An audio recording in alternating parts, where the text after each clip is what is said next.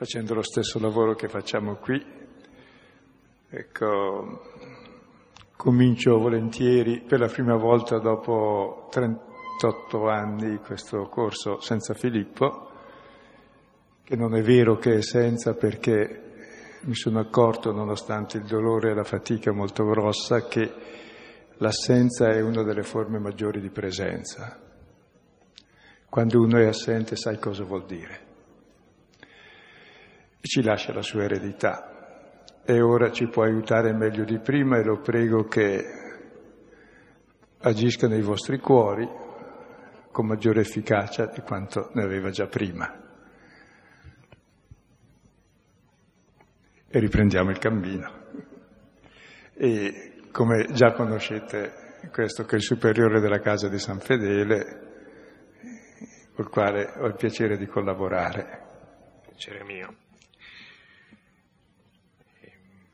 Sì, naturalmente è un onore anche per me essere qui e indiscutibilmente si sente come un po' il il peso no? di, di, sedere comunque in, una, in, un santo luogo, santificato da, da, dal lavoro, dalla, dall'impegno di Filippo. Quindi eh, in questi casi banalmente si dice ma non si riesce a trovare niente di meglio che uno farà tutto quel che può e il Signore fa il resto, che è meglio. Circa il sedere ascoltare in piedi. Sì, probabilmente eh, dico per le persone in piedi al fondo, ci, ci, stanno in giro un po' di posti ancora e anche di, di sedie sparse e perfino di gradini dei confessionali, all'estremo proprio. Anche dentro. Anche dentro. Basta non farsi vincere dal tepore che, che avvolge, come sapete il legno mantiene il calore.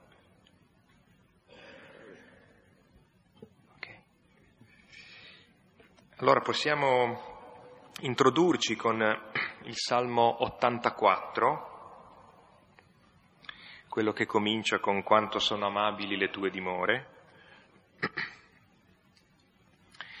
che mm, oltre ad aiutarci in rapporto al, al testo che, ci, eh, che ascolteremo e ci sarà presentato stasera, è anche molto adatto al, al ehm, ricominciamento del cammino. E decidiamo nel cuore il viaggio, il santo viaggio, decidiamo nel cuore di partire, fidando della parola, da Abramo in avanti è sempre così, ogni viaggio che si rispetti, vero viaggio profondo, si parte fidando della parola del Signore. Ed è un salmo anche della nostalgia, no? un salmo della, del desiderio profondo del Signore, desiderio del cuore. E lo diciamo due cori, la, alla, alla mia destra il primo coro e alla sinistra il secondo coro.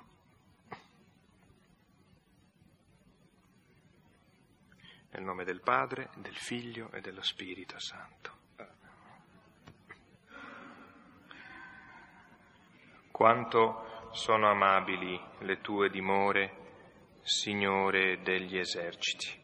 L'anima mia languisce e brama gli atri del Signore.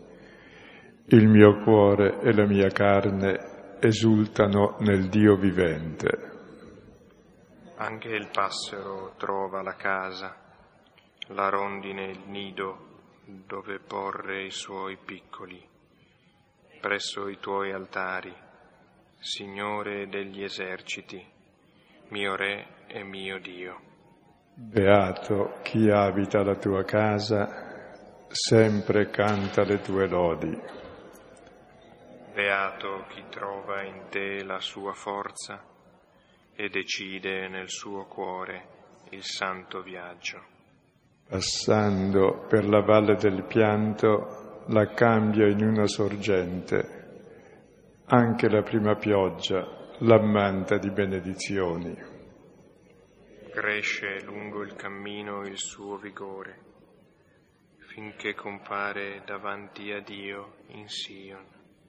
Signore, Dio degli eserciti, ascolta la mia preghiera, porgi l'orecchio, Dio di Giacobbe.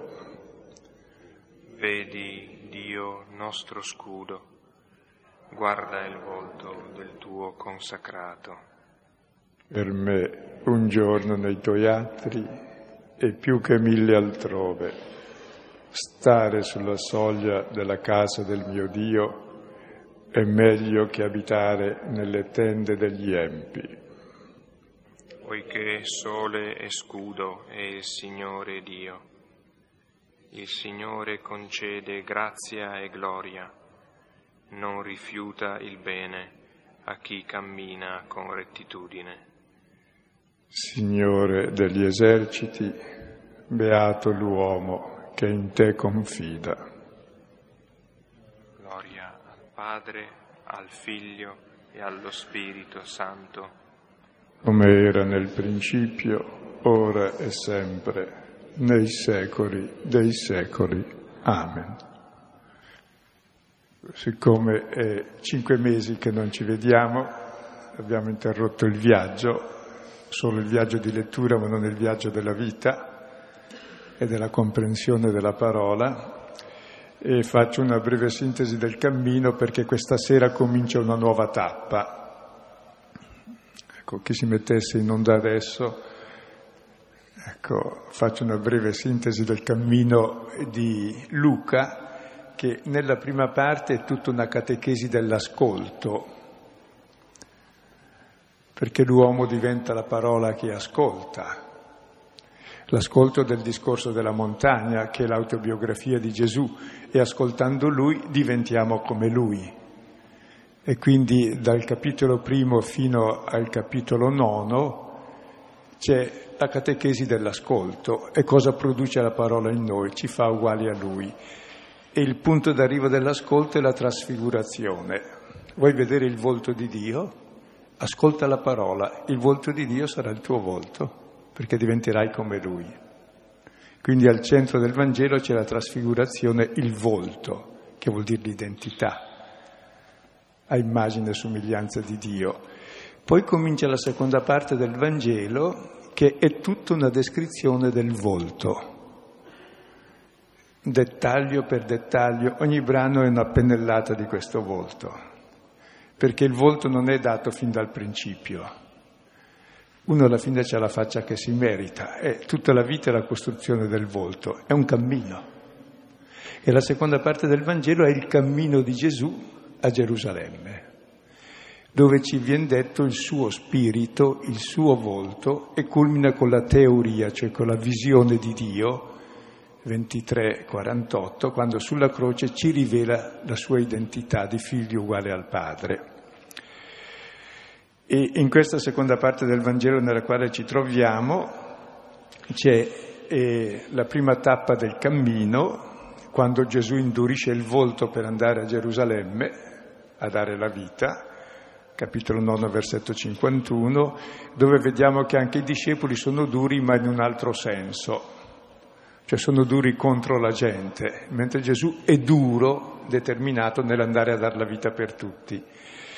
E allora c'è la prima tappa del cammino che va fino al capitolo 13, al versetto 21, che ci descrive lo spirito del figlio, perché si può amare molto Gesù, come i discepoli Giacomo e Giovanni, e avere lo spirito contrario al suo. Allora la prima tappa del cammino è tutto sullo spirito del figlio che è l'amore.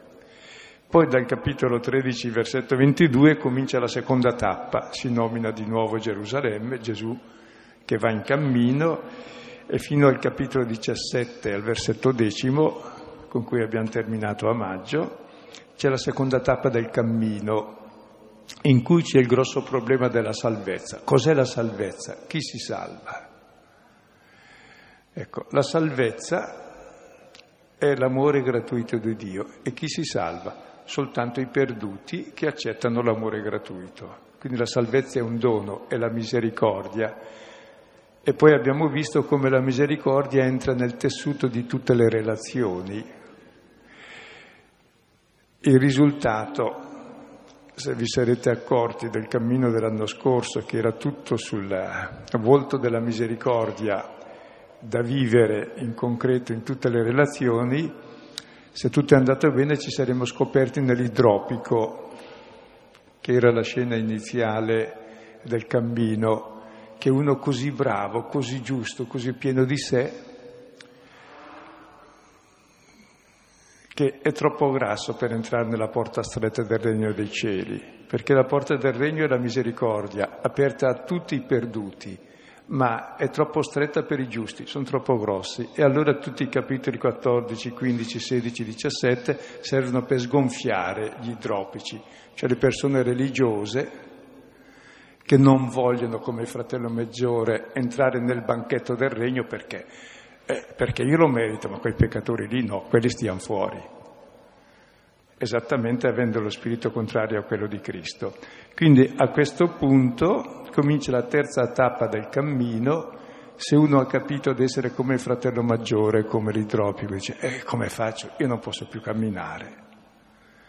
Il cammino verso Gerusalemme, dove si rivela la gloria, il volto di Dio, la salvezza, non è per me.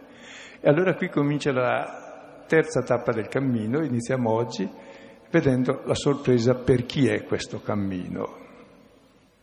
Allora leggiamo il testo e vediamo tutti i controsensi di questo testo. Leggiamo per intero per cominciare. Siamo al capitolo 17, eh, dal versetto 11.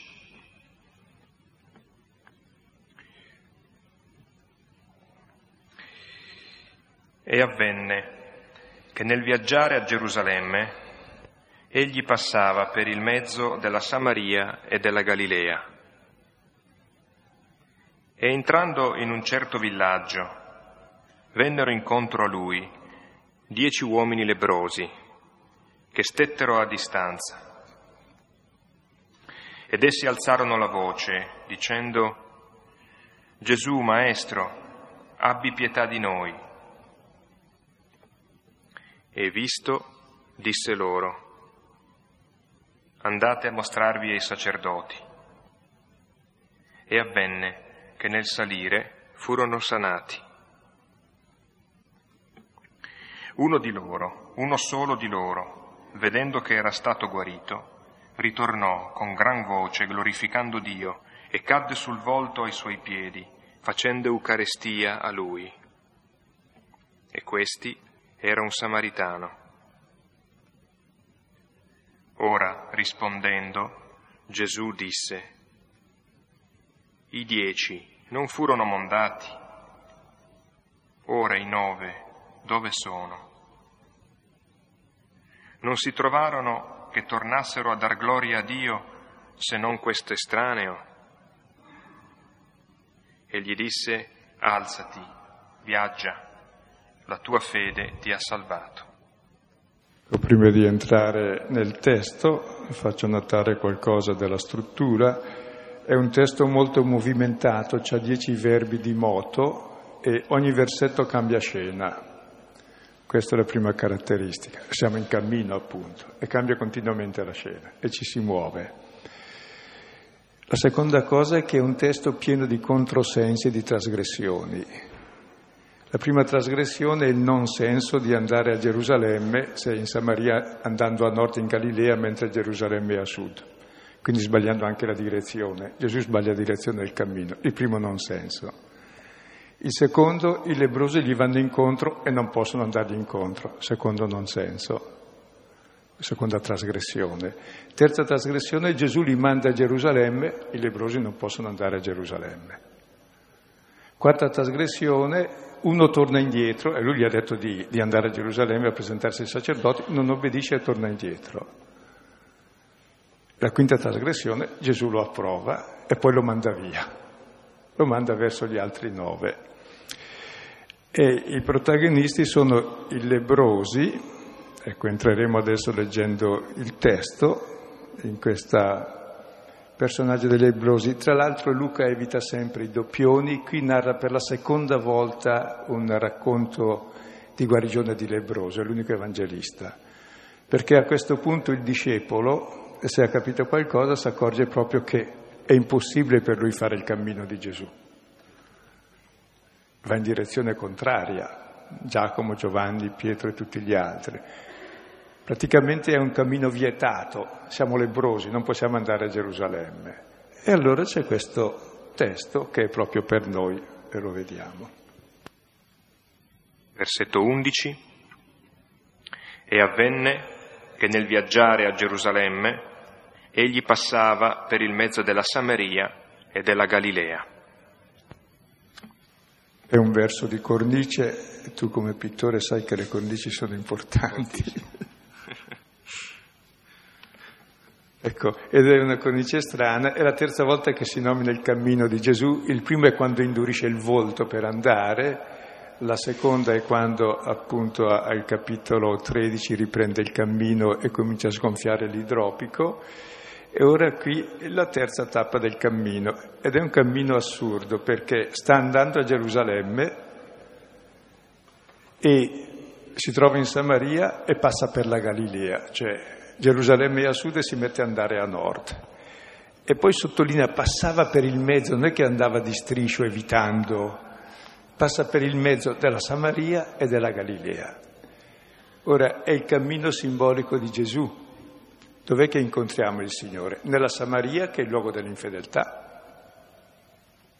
nella Galilea, che è il luogo della vita quotidiana, dove in fondo c'è mm, Galilea delle genti, la paganità in fondo, oltre che infedele e non credente, sei un po' così nella vita quotidiana. Quindi lui ci passa in mezzo a queste cose, è lì che lo incontriamo. Quindi questo cammino assurdo è per indicare che proprio lo trovi non venendo a San Fedele il lunedì, nella tua Galilea, nella tua Samaria, dentro dove tu ti senti lontano da Lui, non, non anima pia e devota, dove ti senti abbastanza... queste zone perdute, insomma, che fanno il cammino esattamente opposto a quello che è da fare per andare a Gerusalemme, che sarebbe presentarsi davanti a Dio, perché solo il giusto può presentarsi davanti a Dio. Quindi è una, è una bella cornice, questo dice e, la, e mi colpiva proprio questo elemento dell'attraversamento, e, appunto che per Gesù vuol sempre dire non, non passare da turista, ecco, non, non, curiosare, ma invece l'attraversamento è sempre un, un luogo di incontro, un luogo in cui anche Gesù espone se stesso.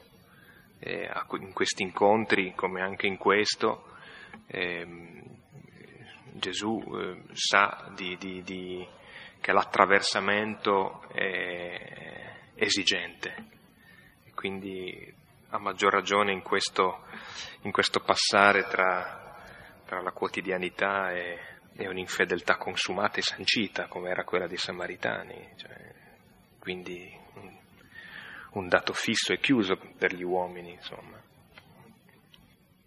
E adesso vediamo cosa avviene in questa cornice che è estremamente importante.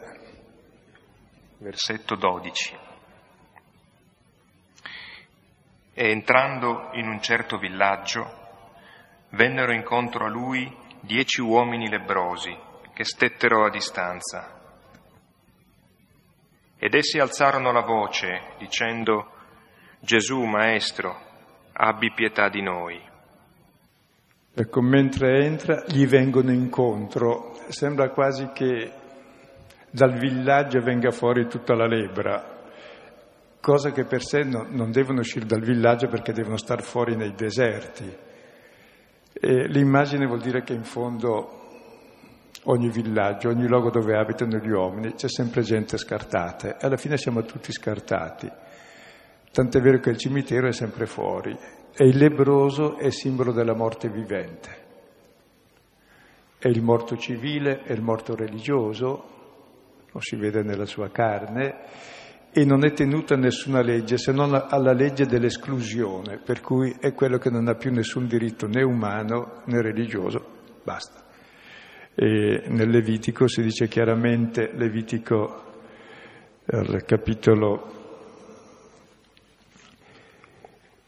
e il capitolo 13, versetto 45, dice chi è colpito dalla lebbra porterà vesti strappate, capo scoperto, scoprirà il volto e andrà gridando immondo, immondo. Basta. E dovrà abitare fuori dall'abitato. L'unica cosa è allontanare tutti dicendo sono immondo, immondo e devo, e devo essere escluso. Perché? Perché non è semplicemente uno che sta male, ma è un male che contamina gli altri. Ora, eh, pensare un po' la lebbra come esclusione a questo punto, ecco, chi non si sente escluso dalla vita, dalla vita giusta? Presto o tardi. Presto tardi siamo addirittura esclusi dalla vita, appunto. Quindi, tanto più poi, se uno è un po' cosciente dal punto di vista religioso, mi sento anche escluso dalla vita onesta, perché più o meno se uno è cosciente e si conosce abbastanza, si accorge che nel suo cuore c'è il male che c'è in tutti gli uomini. Se per caso non lo fa, è perché magari gli fa schifo farlo, ma non perché è virtuoso. E anche se lo reprime si accorge d'averlo. Cioè in fondo la lebbra è il rendere visibile all'esterno quella morte che uno si porta dentro, simboleggiata anche, simbolo anche del peccato, ma il peccato radicale è l'esclusione, la solitudine, il non essere di nessuno, la non relazione in fondo è il male radicale. Fin dall'inizio non è bene che l'uomo sia solo. E il primo male fu appunto la separazione stessa da Dio, dal padre, il secondo tra i fratelli che si ammazzano, quindi tutta la storia è storia in fondo di separazione, così viviamo anche la nostra vita. E questi lebrosi gli vanno incontro e sono dieci, e dieci è il numero per fare la comunità, ma è anche sono le dita delle mani, proprio esattamente la cosa che mancano ai lebrosi sono le dita delle mani, le prime cose che mancano. E l'uomo per sé senza mano non può fare azione umana, non può lavorare, perché gli manca la mano, la mano indica la possibilità, il potere che ha. Senza mano non ha nessun potere. Il numero 10 poi è il numero della totalità della comunità, quindi più o meno siamo tutti lebrosi era il numero necessario per fare la comunità nella sinagoga, lo è ancora. Quindi indica sia la totalità degli uomini sia della nostra azione che è già morta.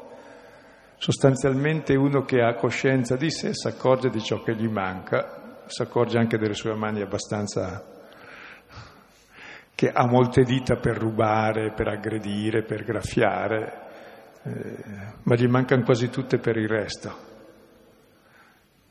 per donare, per accarezzare, per fare il bene. C'è questa vita morta che ti esclude dagli altri. Quindi questi dieci rappresentano tutti, tutti i discepoli. Se a questo punto abbiamo seguito la lettura del Vangelo, abbiamo visto la storia dell'idropico, la storia del fratello maggiore e tutto ciò che comporta, abbiamo capito che noi saremo esclusi dalla salvezza. Sì, credo c'è questa, torno un attimo eh, solo per una eh, brevissima sottolineatura, questo villaggio che, che sputa fuori la, il marcio che ha, eh, perché innanzitutto questo succede anche nelle nostre città. Ci sono delle zone in cui, eh, almeno in certe ore del giorno o in certi momenti dell'anno, o, certe parti delle città che hanno esattamente questa funzione, di, di, di fatto rendono un po' più visibile quello che poi in altra maniera si nasconde, di fatto.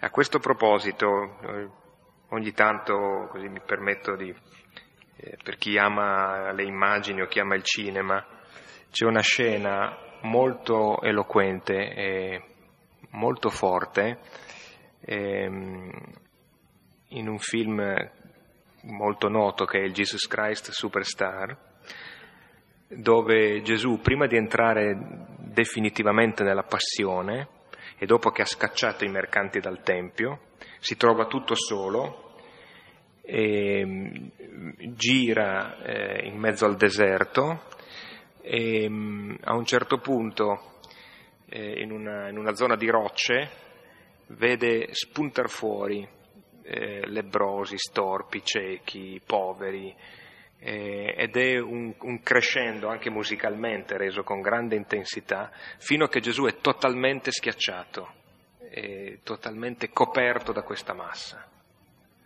Ed è una scena forte, se, se l'avete in mente o se avete la possibilità di rivederla, credo che sia una buona ripresa di questo versetto. Tra l'altro nel primo incontro con l'ebroso del capitolo quinto Gesù lo tocca, cosa proibita, e poi si dice che lebroso andò ad annunciare il Vangelo, Gesù si ritirò nel deserto, cioè Gesù diventa lebroso e lebroso diventa l'annuncio vivente perché è il lebroso mondato. Fuori immagini, fuori metafora vuol dire Gesù si è caricato dalla lebra, delle sue piaghe siamo stati guariti. E allora vediamo a questo punto stanno a distanza e cosa fanno? Ecco, è la distanza che c'è tra la vita e la morte, resa visibile da questa distanza, colmata dal grido, dalla voce che si alza. E la voce delle lebrose che si alzano come un coro dicono Gesù. E sono le prime persone in tutto il Vangelo a chiamare Gesù per nome. Poi lo chiamerà il cieco di Gerico e poi lo chiamerà il malfattore in croce. Quindi solo questi sono autorizzati a chiamare per nome. E cosa vuol dire chiamare per nome una persona?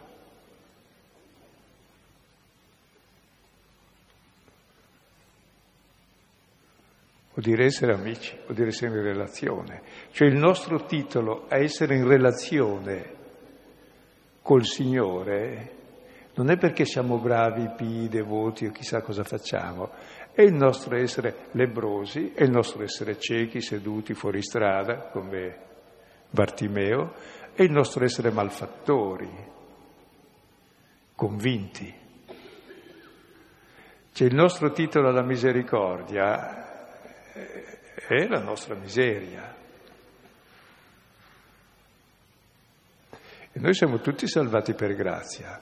Ma questo non è solo per dire allora bisogna colpevolizzarsi perché solo viviamo di grazia, no, ma noi viviamo delle relazioni, ogni relazione è una grazia che l'altro ti concede, non la puoi rapire, non la puoi guadagnare, non la puoi meritare, se no non è grazia, non è relazione. Quindi davvero viviamo di grazia e il nostro titolo alla grazia è il nostro bisogno. Il, ehm, credo che sia una dimensione sempre da accettare fino in fondo che ehm, proprio nel nostro bisogno eh, abbiamo le credenziali per attirare l'attenzione di, del Signore. E ehm, questa che è una dimensione profonda di come siamo fatti noi, credo che la, facciamo fatica ad accettarlo. A un livello di, di pensiero, di comprensione eh, lucida, eh, lo, lo, lo comprendiamo, lo accogliamo e ci piace anche.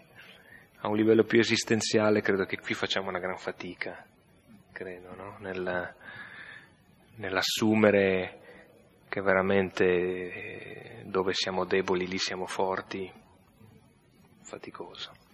Ecco, tenete, qualcuno forse conosce la preghiera del nome di Gesù, il racconto del pellegrino russo, c'è questa invocazione del nome. Tra l'altro l'invocazione del nome è la salvezza, perché la salvezza è la relazione e la relazione ha sempre un nome, relazione anonima non è relazione. E Gesù vuol dire Dio salva. Ed è proprio la relazione con Lui, dire il nome da amico ad amico, che è la salvezza. E questa preghiera dei lebrosi contiene tutto. Gesù, che è Dio che salva, poi Maestro, ci insegna la via della salvezza, e poi abbi pietà, abbi misericordia. E la vera essenza di Dio è la pietà e la misericordia. L'essenza di Dio, diventate misericordiosi come il Padre, è la sua maternità, il suo amore gratuito, la sua accoglienza assoluta, che ha come unica mise- eh, misura, se vuoi, il nostro bisogno. E il nostro bisogno è infinito perché abbiamo bisogno infinito di essere accolti e amati e la sua misericordia è infinita. Quindi è la più bella definizione di Dio in azione. L'essere Dio non è misericordioso, è misericordia, è tenerezza, è pietà. E poi di noi, di noi si vede, non occorre dire chi siamo, siamo lebrosi, si vede. E quello nel Tempio dirà di me peccatore, anche se dice nella preghiera del pellegrino. La nostra natura è di essere quel che siamo, di essere esclusi dalla vita fino a quando non abbiamo relazione con la vita, dando un nome, entrando col nome.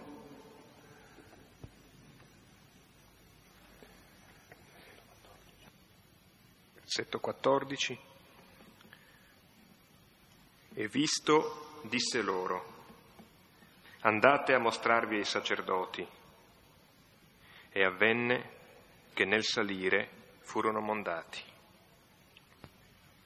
Ecco, nel Levitico si ordina ai lebrosi mondati di andare a Gerusalemme dai sacerdoti, ma questi non sono mondati, sono lebrosi e quindi non possono andare a Gerusalemme. Ecco, siamo noi che Gesù ci dice andate tranquilli verso la casa di Dio, camminate. Non dovete essere perfetti per camminare, se no voi siete già morti. Siete quel che siete, siete lebrosi, camminate. E stranamente sei mondato se obbedisci alla parola, se hai fiducia nella parola. Perché? Perché la nostra lebra è la mancanza di fiducia in Dio, in noi stessi e negli altri. Dove c'è la fiducia, ed è un cammino aver fiducia, comincia a sparire la lebbra. Porto un esempio. Se io do la mano adesso a Guido perché ho paura che lui ci abbia il pugnale in mano e mi scanni, questo è il senso di darsi la mano, per dire guarda che non sono armato, che bella vita. Se ho paura che a cena mi avvelenino, che dormi col tuo marito, la tua moglie ti ammazzi e ti soffochi, o il figlio gli, o il fratello col fratello. Dico, è una vita da, peggio della lebra. Per mancanza di fiducia, noi viviamo di fiducia. Addirittura crediamo che non crolla quel soffitto lì sulla testa. Era, Per adesso. per adesso. Quindi proprio è tutta una vita di esclusione, la, vita, la morte è la mancanza di fiducia, che è l'espressione fondamentale dell'amore. L'amore è un atto di fiducia. È un atto di fede. Viviamo di fede, se no moriamo. E fino a quando uno non ha fiducia nell'amore, domanda sempre prove e non ci crede mai ed è sempre più infelice. E più prove dai, peggio è, perché non ci crede, allora ne vuole uno di maggiore. Quindi il Vangelo a questo punto ti dice, tu come sei, abbi fiducia e vedrai che camminando eh, la tua vita cambia, proprio camminando che cammini nella fiducia nella parola. Furono mondati, prego. Mi veniva in mente forse eh, dal momento che prima facevi una breve sintesi della, delle parti già lette del Vangelo di Luca, no? la prima parte in particolare, credo che ci sia qui una, eh, una voluta, credo, corrispondenza tra quello che accade invece nel capitolo quarto, dove gli abitanti di Nazareth in qualche modo accampando un diritto di consanguineità, di conoscenza, di parentela, di, di, di familiarità perché era una persona conosciuta, pretendono un segno che accrediti e che faccia eh, evidenza di per sé stessa. Invece questi dieci in fondo fidano di, un, di una promessa, di, un, di, una parola folle, perché non, in quel momento non verificata e si mettono in cammino e succede qualcosa, mentre a Nazareth non succede niente. E tra l'altro noi vogliamo sempre le verifiche prima, ma non ci può essere nessuna verifica prima, solo se cammini vedi se il cammino vale. Se vuoi la verifica prima, che verifica ci può essere? Se ti dicono guarda che c'è il pranzo preparato, vai a mangiare, tu non ci credi e non vai a mangiare, non mangi. Solo se vai vedi se c'è o non c'è da mangiare. Quindi è necessaria la fiducia, poi vedi se è confermata o no. Noi invece vogliamo la verifica prima della fiducia, che è assurdo, perché voglio essere sicuro prima di andare che sia così. Stai tranquillo, vai nella tomba, non muoverti, è l'unica cosa sicura che ti capiterà ad arrivare lì. Il resto è tutto un atto di fiducia che provi e poi vedi. E, ed è bello perché siamo mondati dalla fiducia che abbiamo in ogni relazione. La vita diventa pura, vuol dire, divina che perde il sapore di morte, perché mondare è il contrario di immondo, immondo è ciò che è morto. Tutto è reso vivo dalla fiducia, che è la manifestazione prima e più radicale dell'amore, la fiducia. Dove non c'è fiducia non c'è assolutamente nulla. Ti voglio bene ma ho perso la fiducia in te, grazie, il più grave insulto. Ecco, però da qui comincia qualcos'altro adesso versetto 15 e 16. Uno solo di loro, vedendo che era stato guarito, ritornò con gran voce glorificando Dio e cadde sul volto ai suoi piedi, facendo Eucarestia a lui. E questi era un samaritano. Andiamo un po' più veloci. Adesso questo trasgredisce l'ordine di Gesù torna indietro. La parola tornare è la stessa di convertirsi, cioè cambia direzione del suo cammino. Ormai il Tempio, il punto d'arrivo, la sorgente della vita, non è quella costruzione lì di pietra, è la fiducia in quest'uomo che ti ha ricostruito la vita. Torna a Gesù, è la conversione. E cosa fa? Glorifica Dio a gran voce, cade sul volto, lo adora e fa Eucarestia.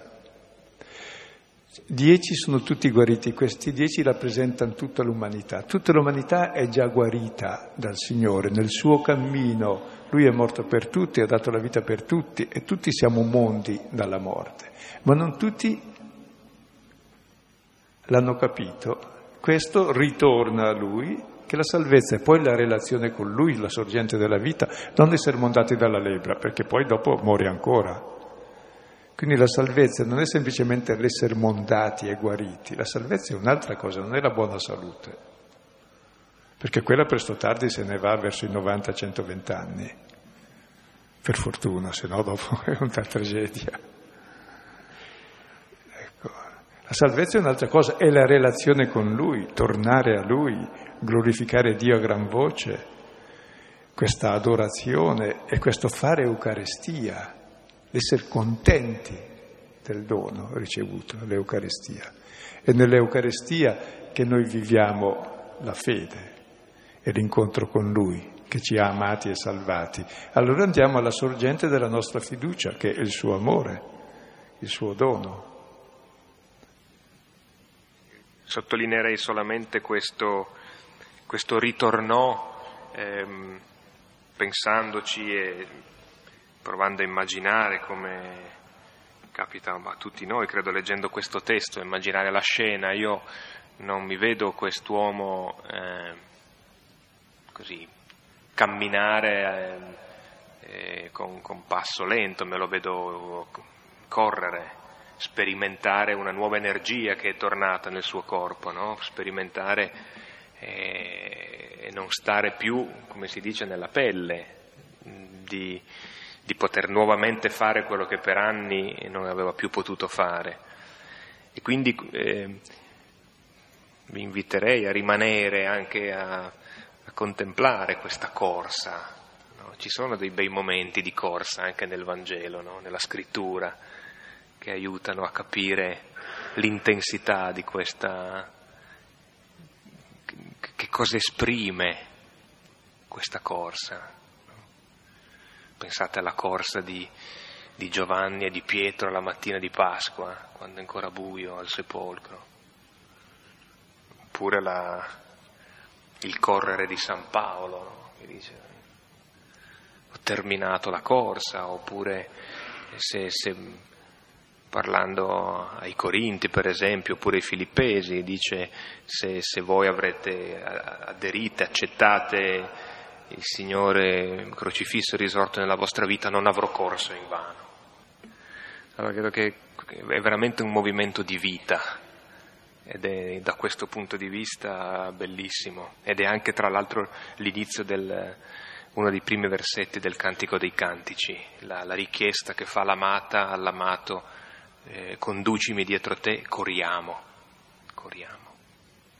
Eh, mi piace molto pensare che questo ritorno sia un ritorno eh, con tutto se stessi nella corsa.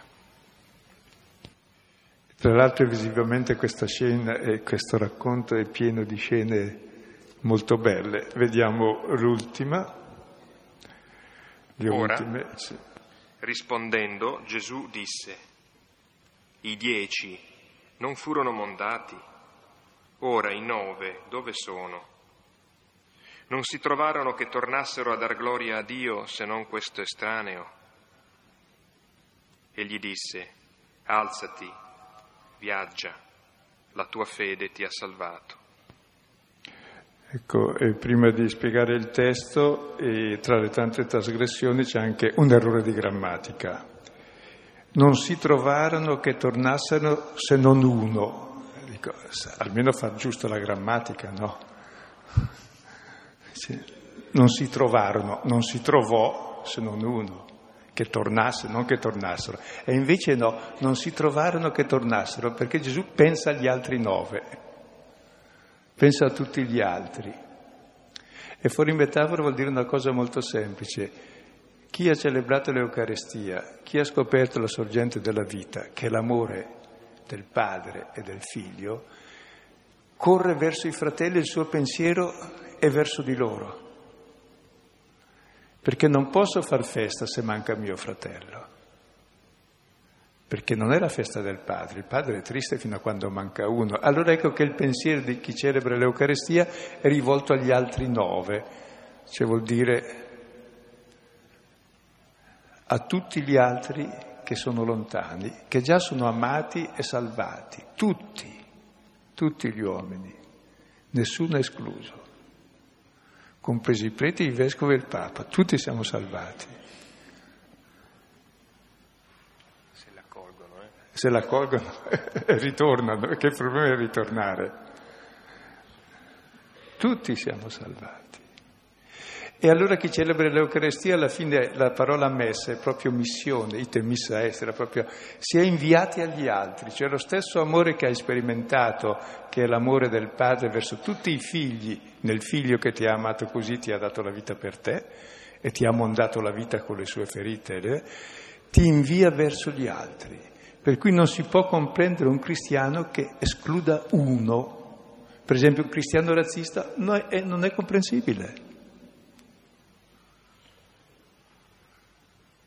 Un cristiano che si chiude nel suo interesse non è comprensibile, è antidio, è satanico. Un cristiano che fa le crociate agli altri è anticristiano, come già come Giovanni quindi in buona compagnia, che voleva bruciare tutto il villaggio di Samaritani perché non avevano accolto Gesù. Cioè, ne abbiamo esempi illustri dall'inizio alla fine sempre di questi, non preoccupiamoci. Però eh, siamo lebrosi, siamo ancora tra gli altri nove, perché l'unico che ritorna si chiama è questo straniero, un allogeno in greco, allogeno, eh, cioè, di altro genere, non è come noi, non è uno dei nostri, samaritano, un infedele, proprio lui, d'altra specie proprio, d'altro genere, mica... Eh sì, e se noi non accogliamo questo invito, gli altri nove dove sono quando celebriamo l'Eucarestia o quando preghiamo, noi non abbiamo conosciuto Dio. Utilizziamo quel Dio che ci siamo inventati per il nostro benestare e per manipolarlo come vogliamo noi. Se conosciamo Dio che è Padre di tutti e ama tutti, andiamo verso tutti. Se no siamo come Caino, il quale domanda a Dio, e tuo fratello dov'è? Sono forse responsabile del mio fratello? Chi dice così ha già ucciso il fratello e il padre e se stesso come figlio. Chi non si preoccupa degli immigrati, degli allogeni, dei poveri, dell'altra gente, degli altri, per tutti gli altri. Quelli che non rientrano nel mio quadro sono tutti altri. Bene, ha ucciso gli altri e ha ucciso se stesso come figlio di Dio e, e ha fatto fuori Dio dalla sua vita, al di là di tutto il suo culto. Quindi è un testo molto bello questo, mm. ed è bello anche per gli errori di grammatica voluti, perché è molto raffinato Luca. Perché si preoccupa di quello, il Vangelo è missionario apostolico per eccellenza. L'unico che è cosciente dell'amore del Padre è inviato a tutti gli altri, nessuno escluso, cominciando dagli ultimi, passando dalla Samaria, dalla Galilea, fino agli estremi confini della terra, oltre tutte le siepi, dice altrove, al di là dei crocicchi. Ecco. E alla fine gli dice, alzati, è la stessa parola della resurrezione. È una resurrezione questa. E cammina. Dove deve andare? Verso gli altri nove. E poi gli dice la tua fede ti ha la tua fede, non io, la tua fede. Non è Dio che ci salva. Dio è la salvezza, salva nessuno, è la salvezza. È la nostra fede che ci salva, perché la fede è dar fiducia a Lui e conoscerlo. E lo conosciamo se lo sperimentiamo e lo sperimentiamo se qualcuno ce lo testimonia, che l'ha sperimentato. E lui che l'ha sperimentato, ecco che è salvo per la sua fede. Gesù dice sempre la tua fede che ti salva, mica io. Che lui è il suo mestiere salvare la salvezza, ma se tu non la vuoi, non ci credi, non te la può dare. E la tua fede in cosa consiste? E lo si vede dal testo. Sapere di essere lebroso, andare incontro a lui, gridare, dire il nome, abbi pietà di me, ascoltare la parola, cammina. Dietro questa vita nuova c'è la sorgente della vita nuova, il ritorno a Lui, l'adorazione, l'Eucarestia e quando ritorni a Lui nell'adorazione, nella relazione personale con Lui, nell'Eucarestia, sei proiettato verso gli altri nove. E allora cammini, come il figlio che va incontro a tutti i fratelli. Quindi questo brano così di inizio, di questo credo che sia il quarto e il quinto anno di Luca, ecco, sintetizza un po' il cammino precedente e ci apre per il cammino futuro. Una sottolineatura per, eh, che non viene da un biblista ma viene da Luigi Santucci che ha eh, anni fa eh, scritto un commento a diversi passaggi del Vangelo, intitolandolo Volete andarvene anche voi e come sottotitolo Una vita di Cristo. In questo, commentando il, questo passo di Luca 17, eh, e sulla domanda di Gesù dove sono i nove, dice queste parole che mi sembrano molto felici. Cristo attende il suo silenzio questa volta è ostinato, si direbbe che voglia aspettarli. Nella piazza stagna una delle pause più lunghe del Vangelo. Non ne sono stati guariti dieci? Anche gli altri devono arrivare. È impossibile che manchino all'appuntamento. Conviene aspettarli. Perché è così interminabile questo silenzio? Gesù sta chiamando uno per uno gli assenti col loro nome. Ognuno ripete la, la sua richiesta. Dove sei?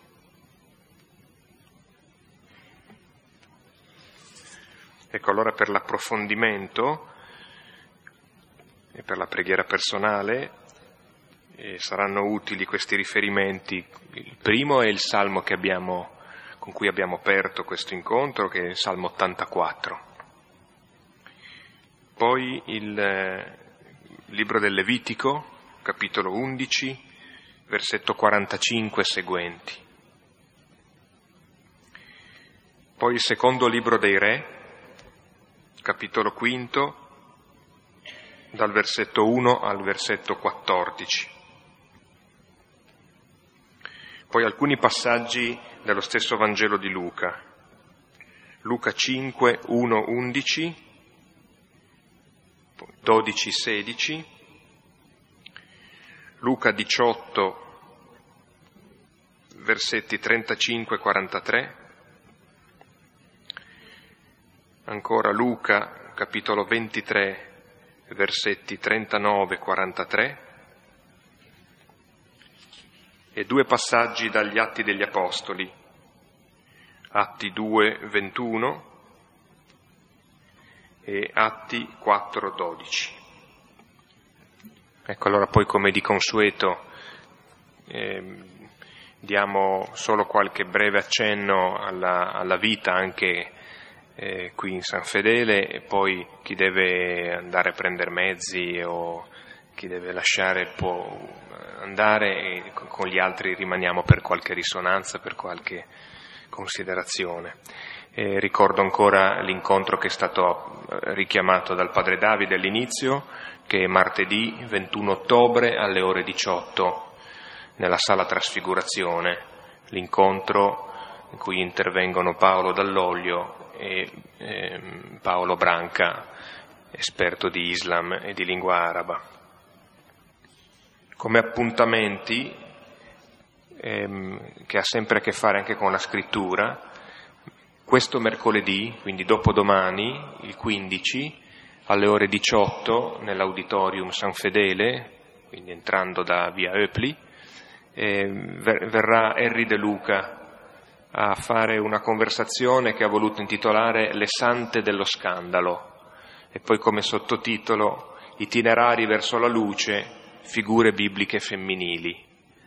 Quindi è un, è un punto su cui Harry sta lavorando da anni, questo delle figure bibliche femminili.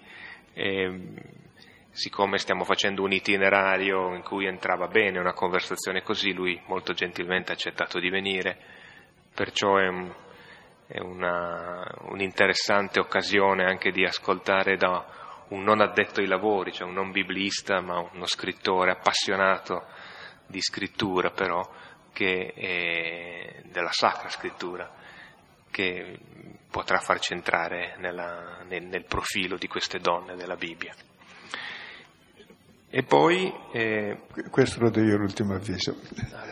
Sì, e chiedo scusa se abbiamo iniziato tardi perché ero via e poi il 27 ottobre, che è lunedì non questo ma l'altro, sarò a fare gli esercizi spirituali con la mia comunità, quindi pregate per noi e non ci sarà la lezione. Poi fino a Natale il calendario, in calendario c'è, poi li vedremo dopo Natale, lo daremo.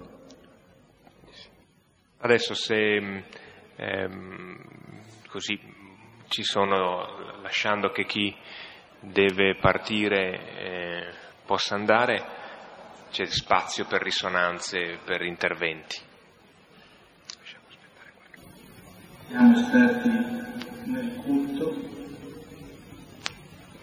siamo stati educati al culto, ma abbiamo fatto poca esperienza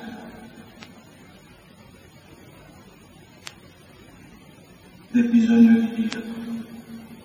E mi hanno stupito molto questi lebbrosi, però penso che chi ha esperienza di solitudine o di, di rifiuto da parte degli altri, perché appunto vengono tenuti lontano, trovano il coraggio di dal loro bisogno proprio di rivolgere quel nome a Gesù e dirgli Gesù, Maestro. Questo mettersi a nudo veramente nello spirito, nella verità. Ecco, io penso proprio che il peso della nostra preghiera cristiana, della nostra religiosità, che si manifesta anche nella Chiesa, nella preghiera personale, nella preghiera comunitaria, anche nel cercare di, di dire eh, quel nome, Gesù, ecco, mi sembra stasera di, di avvertire che non è, non è ancora il nome giusto, quello che Gesù vorrebbe sentirsi dire. E quindi non ne riceviamo purtroppo la salvezza, la liberazione. Trovarla? Perché a volte siamo comunità tutte insieme che ci siamo costruiti quel, quel Gesù che ci fa stare tutti bene e comodi. Questo era il primo punto. In quei nove che non sono tornati, e, giustamente, qui ci metto anch'io, ma giustamente ho bisogno che il Signore, cioè mi rendo conto del dolore profondo del Padre, che aspetta, che aspetta fino a che abbiamo tempo, e ci dà tutto il tempo, perché la salvezza può arrivare anche a Lui. Ma ecco l'invito che ricavo stasera è di eh, forse far cadere un pochino di più quella religiosità che ti fa sentire sicuro, quella preghiera anche onesta, seria, che ti fa sentire eh, vicino a Gesù e, e, e, con più umiltà accettare che Gesù mi venga a cercare. Credo davvero che è importante eh, non cadere nella trappola di una religiosità tranquillante che non ti apre all'altro, all'altro inteso proprio come altro, quello che non vogliamo. Si parla di, di Gesù che comanda ai dieci leprosi di, di andare. E prima di comandare questa cosa il testo che io dice è vedutili, quindi il veduti io so che biblicamente si riferisce a un conoscere, a un modo molto, molto intimo che Gesù ha. Attraverso questo, questo verbo viene scritto in modo molto intimo che, che Cristo ha di, di conoscerci immediatamente, di, di guardarci dentro, di conoscerci per tutto ciò che siamo.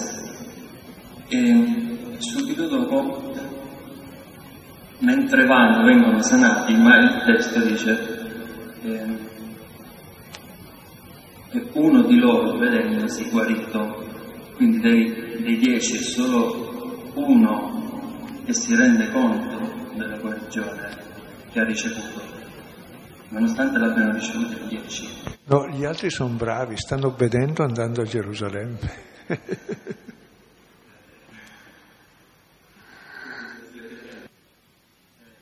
La mia riflessione è legata al fatto e dicono, oh che bello star bene.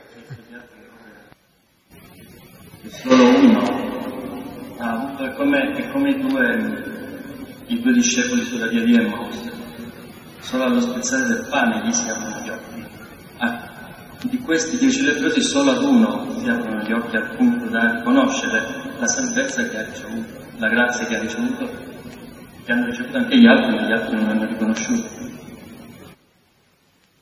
Bene, grazie. Poi direi dite proprio ciò che avete sentito perché il testo più o meno ce l'abbiamo davanti tutti, è giusto sottolineare quello che mi ha colpito, chiaro, perché quel che mi ha colpito è quella cosa peculiare che mi ha parlato, ecco, che è un testo poi molto eloquente e molto ricco. Molto come succedono le cose più importanti di questi dieci versetti. Come Gesù ci viene a cercare nell'infedeltà, come Gesù ci viene a cercare nella quotidianità e come avviene la salvezza? Avviene, dice il testo, dice, e avviene. Nella massima, so, semplicità, come se fosse nella massima naturalezza.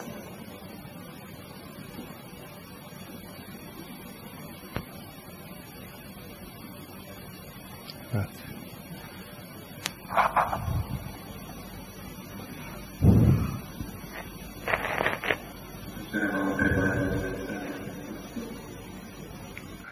Possiamo anche chiudere al quarto, sempre così. Possiamo concludere anche noi allora con la preghiera del Padre nostro. Padre nostro, che sei nei cieli, sia santificato il tuo nome, venga il tuo regno, sia fatta la tua volontà, come in cielo, così in terra. Dacci oggi il nostro pane quotidiano e rimetti a noi i nostri debiti, come noi li rimettiamo ai nostri debitori, e non ci indurre in tentazione, ma liberaci dal male. Padre, del Figlio dello Spirito Santo. Buonanotte e arrivederci a lunedì prossimo, 20 ottobre.